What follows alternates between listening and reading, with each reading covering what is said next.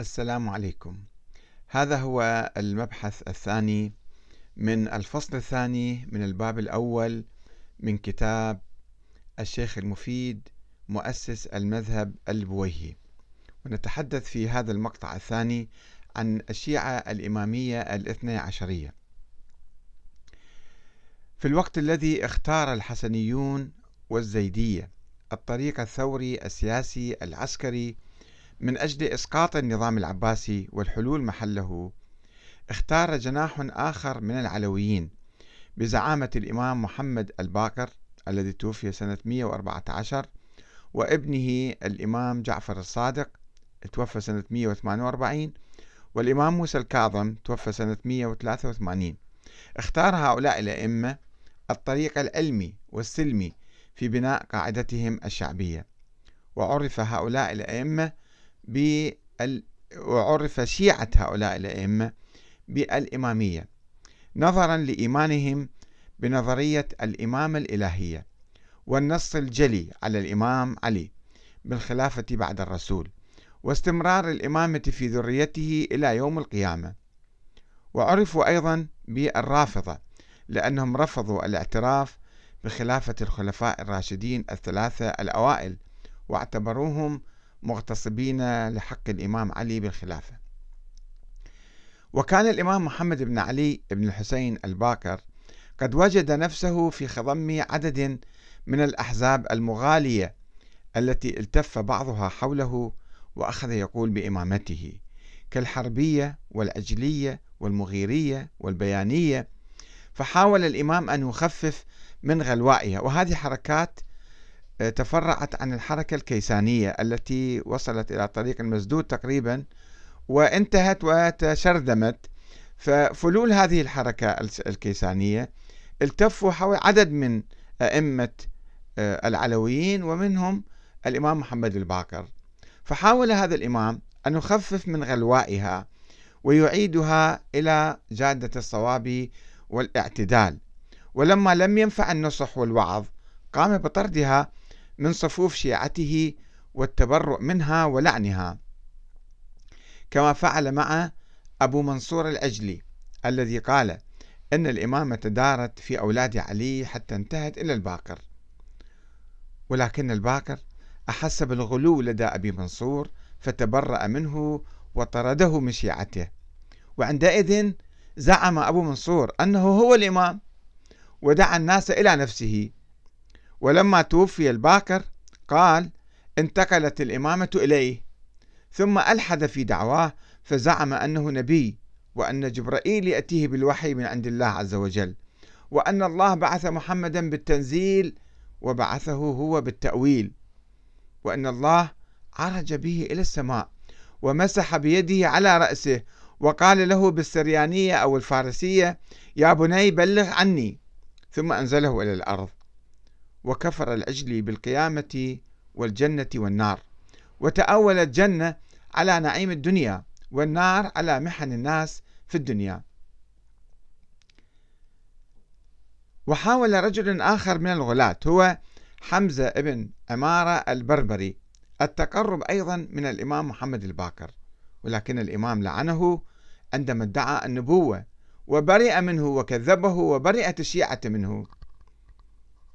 وحاول رجل ثالث هو بيان ابن, سبع ابن سمعان التميمي أن يلتف حول الباكر.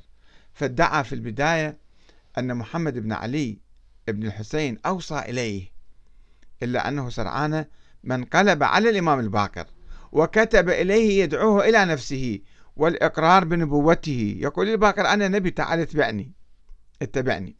ويقول له أسلم تسلم وترتقي في سلم وتنجو وتغنم فإنك لا تدري أين يجعل الله النبوة والرسالة وما على الرسول إلا البلاغ وقد أعذر من أنذر.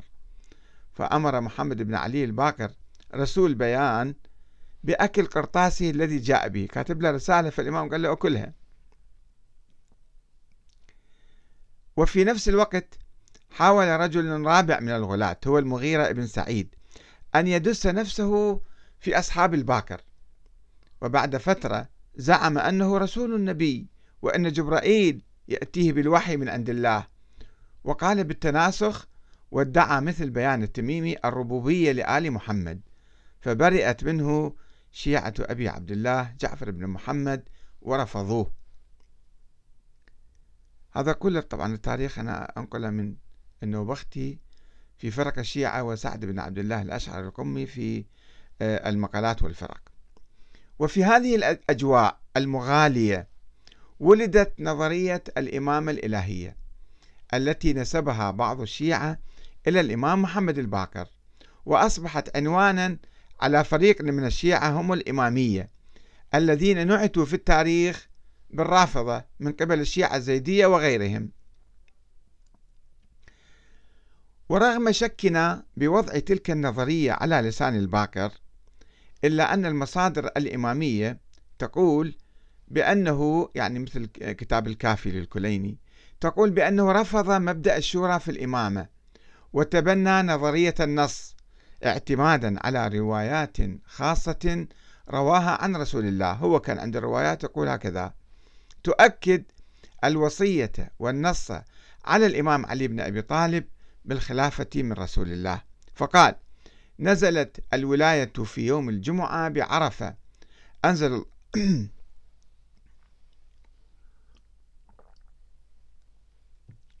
معذرة. عفوا.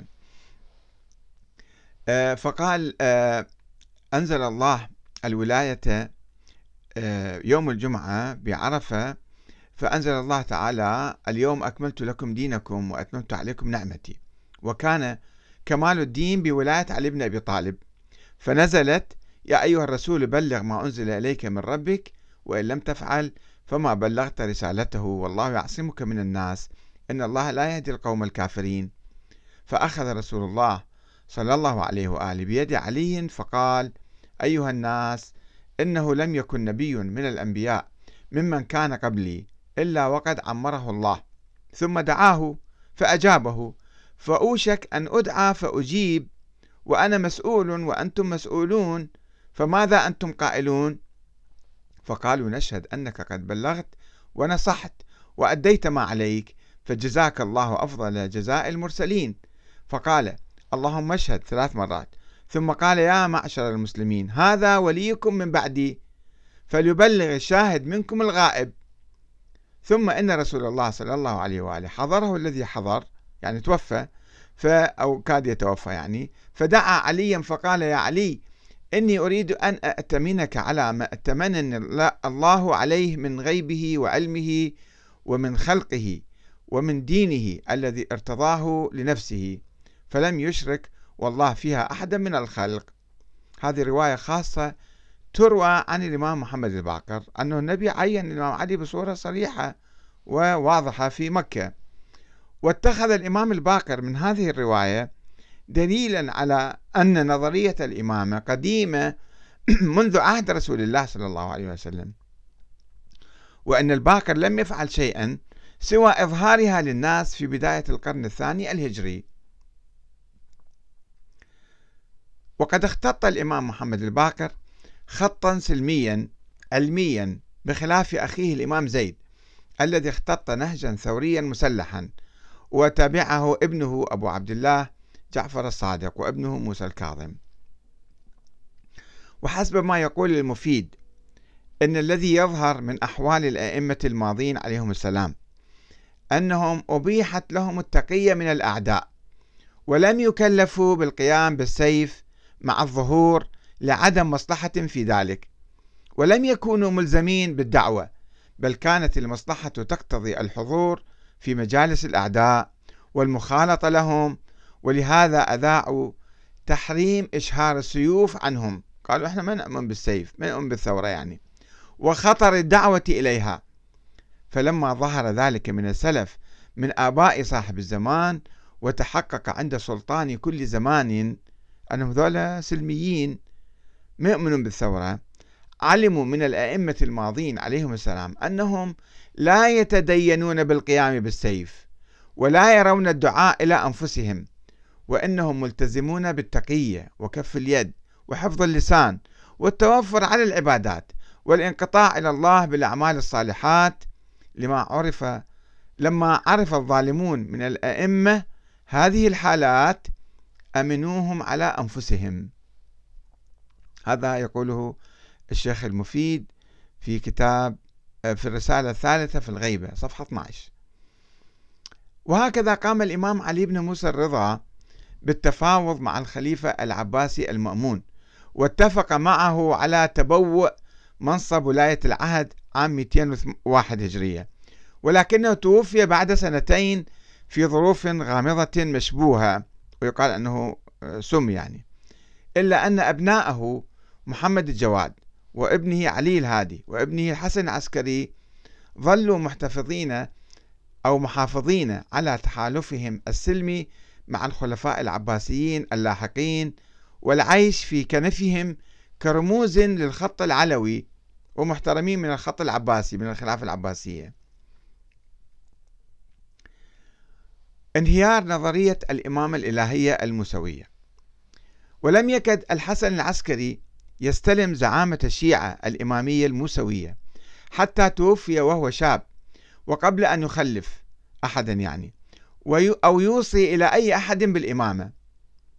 مما أوقع الإمامية في أزمة كبرى أطلقوا عليها اسم الحيرة العظمى وقد أدت إلى تفرق ما تبقى منهم إلى أربع عشرة فرقة. كل يقول برأي مختلف فذهب بعضهم للقول بإمامة أخيه جعفر. أخو الحسن العسكري. وذهب بعضهم للالتحاق بالمحمدية الذين قالوا باختفاء محمد بن علي الهادي سيد محمد اللي مدفون في بلد وأنكروا وفاته. وقال بعضهم بانقطاع الإمامة الإمامة خلصت انتهت. وأنكر بعضهم وفاة الحسن قالوا لا الإمام الحسن ما توفى. وقال بعضهم بعودته إلى الحياة مرة أخرى قالوا لا مات ولكن رجع احتيا مرة ثانية.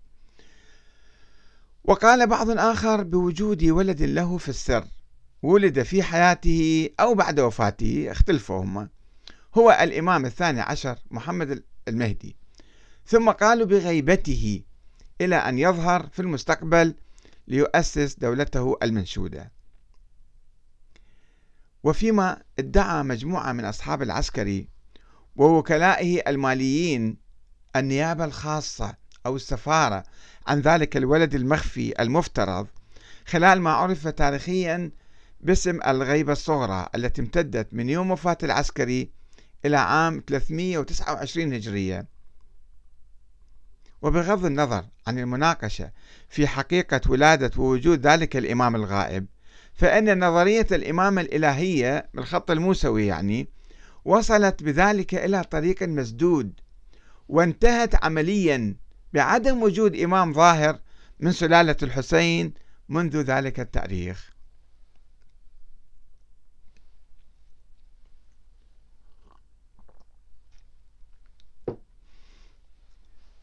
البويهيون من الزيدية إلى الاثنى عشرية.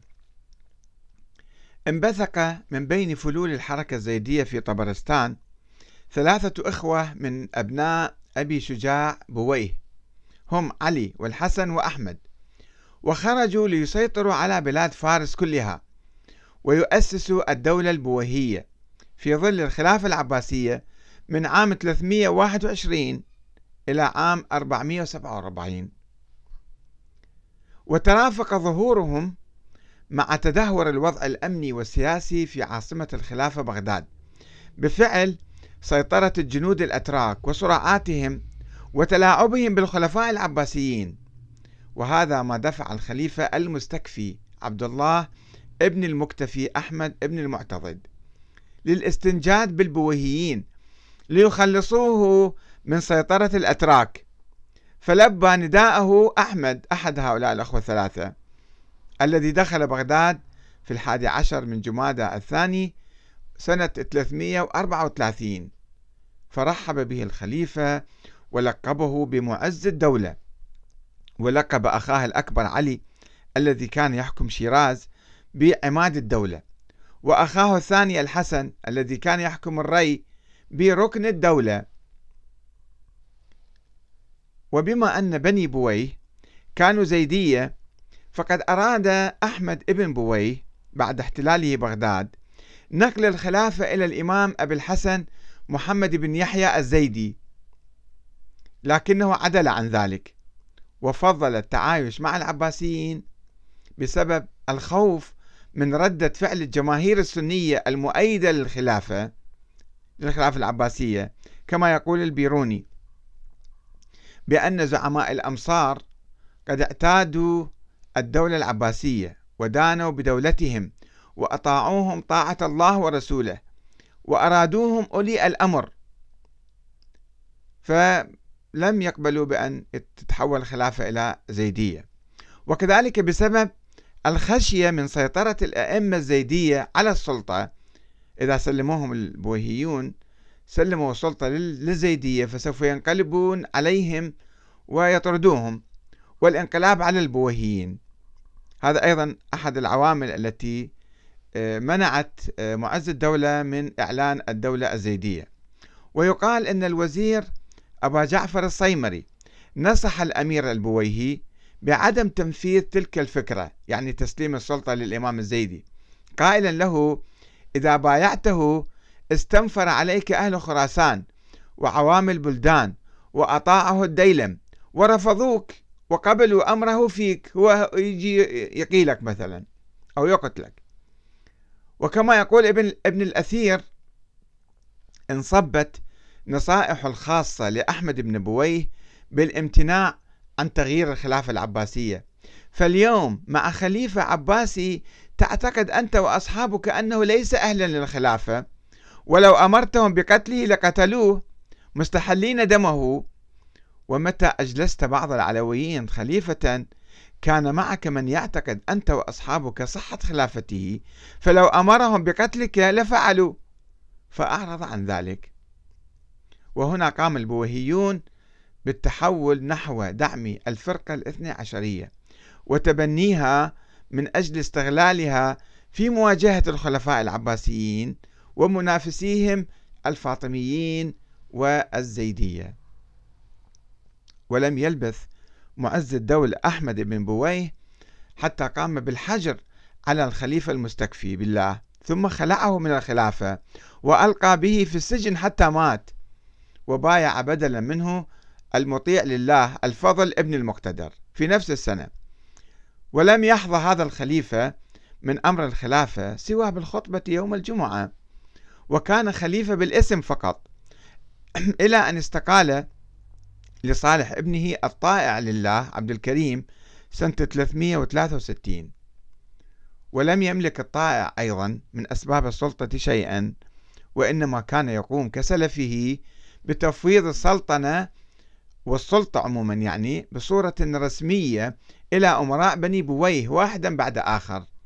ومع ذلك فإنه لم يسلم على نفسه ومنصبه حيث قام أمير بويهي آخر وهو بهاء الدولة فيروز ابن عضد الدولة بإلقاء القبض عليه وأجبره على الاستقالة عام 381 هجرية وعين مكانه القادر بالله. أحمد بن عباس ابن المقتدر اللي استمر بالخلافة حتى 422 وقد ولد الشيخ المفيد بعد سنتين من هيمنة الأمراء البويهيين على عاصمة الخلافة العباسية بغداد عام 334 ونشأ في خضم تلك التيارات الفكرية السياسية الزيدية والإسماعيلية والعباسية السنية والمعتزلية والمتصارعة فيما بينها أيضا. وتبنى الشيخ المفيد نظرية الإمامة الإلهية الاثنى عشرية وانصب جهده نحو إثبات وجود الإمام الثاني عشر محمد بن الحسن العسكري وتبرير غيبته الطويلة. وخاض جدالات طويلة مع مختلف الفرق السنية والشيعية كالزيدية الجارودية الذين كانوا يؤمنون بالنص على الإمام علي والحسن والحسين فقط يعني وبقية مفتوحة الإمامة. والمعتزلة وأهل السنة من الحنابلة والأحناف والأشاعرة بيد أن الشيخ المفيد لم يكن يجادلهم بهدف تطوير فكرهم السياسي نحو الشورى وحق الأمة في اختيار الإمام وإنما كان يقتصر على الرد عليهم في بعض المسائل الفقهية والفلسفية والتاريخية. ولم يتوقف كثيرا عند مناقشة الإسماعيلية الذين كانوا يؤمنون بنظرية الإمامة الإلهية ويقيمون الدولة الفاطمية في تلك الأيام. إلى هنا انتهى آه هذا المقطع الثاني. من الفصل الثاني من الباب الأول. وسوف نتحدث في الفصل الثالث من الباب الأول. عن الفكر السياسي السني عشية مولد الشيخ المفيد في القرن الرابع الهجري. آه، والسلام عليكم ورحمة الله وبركاته.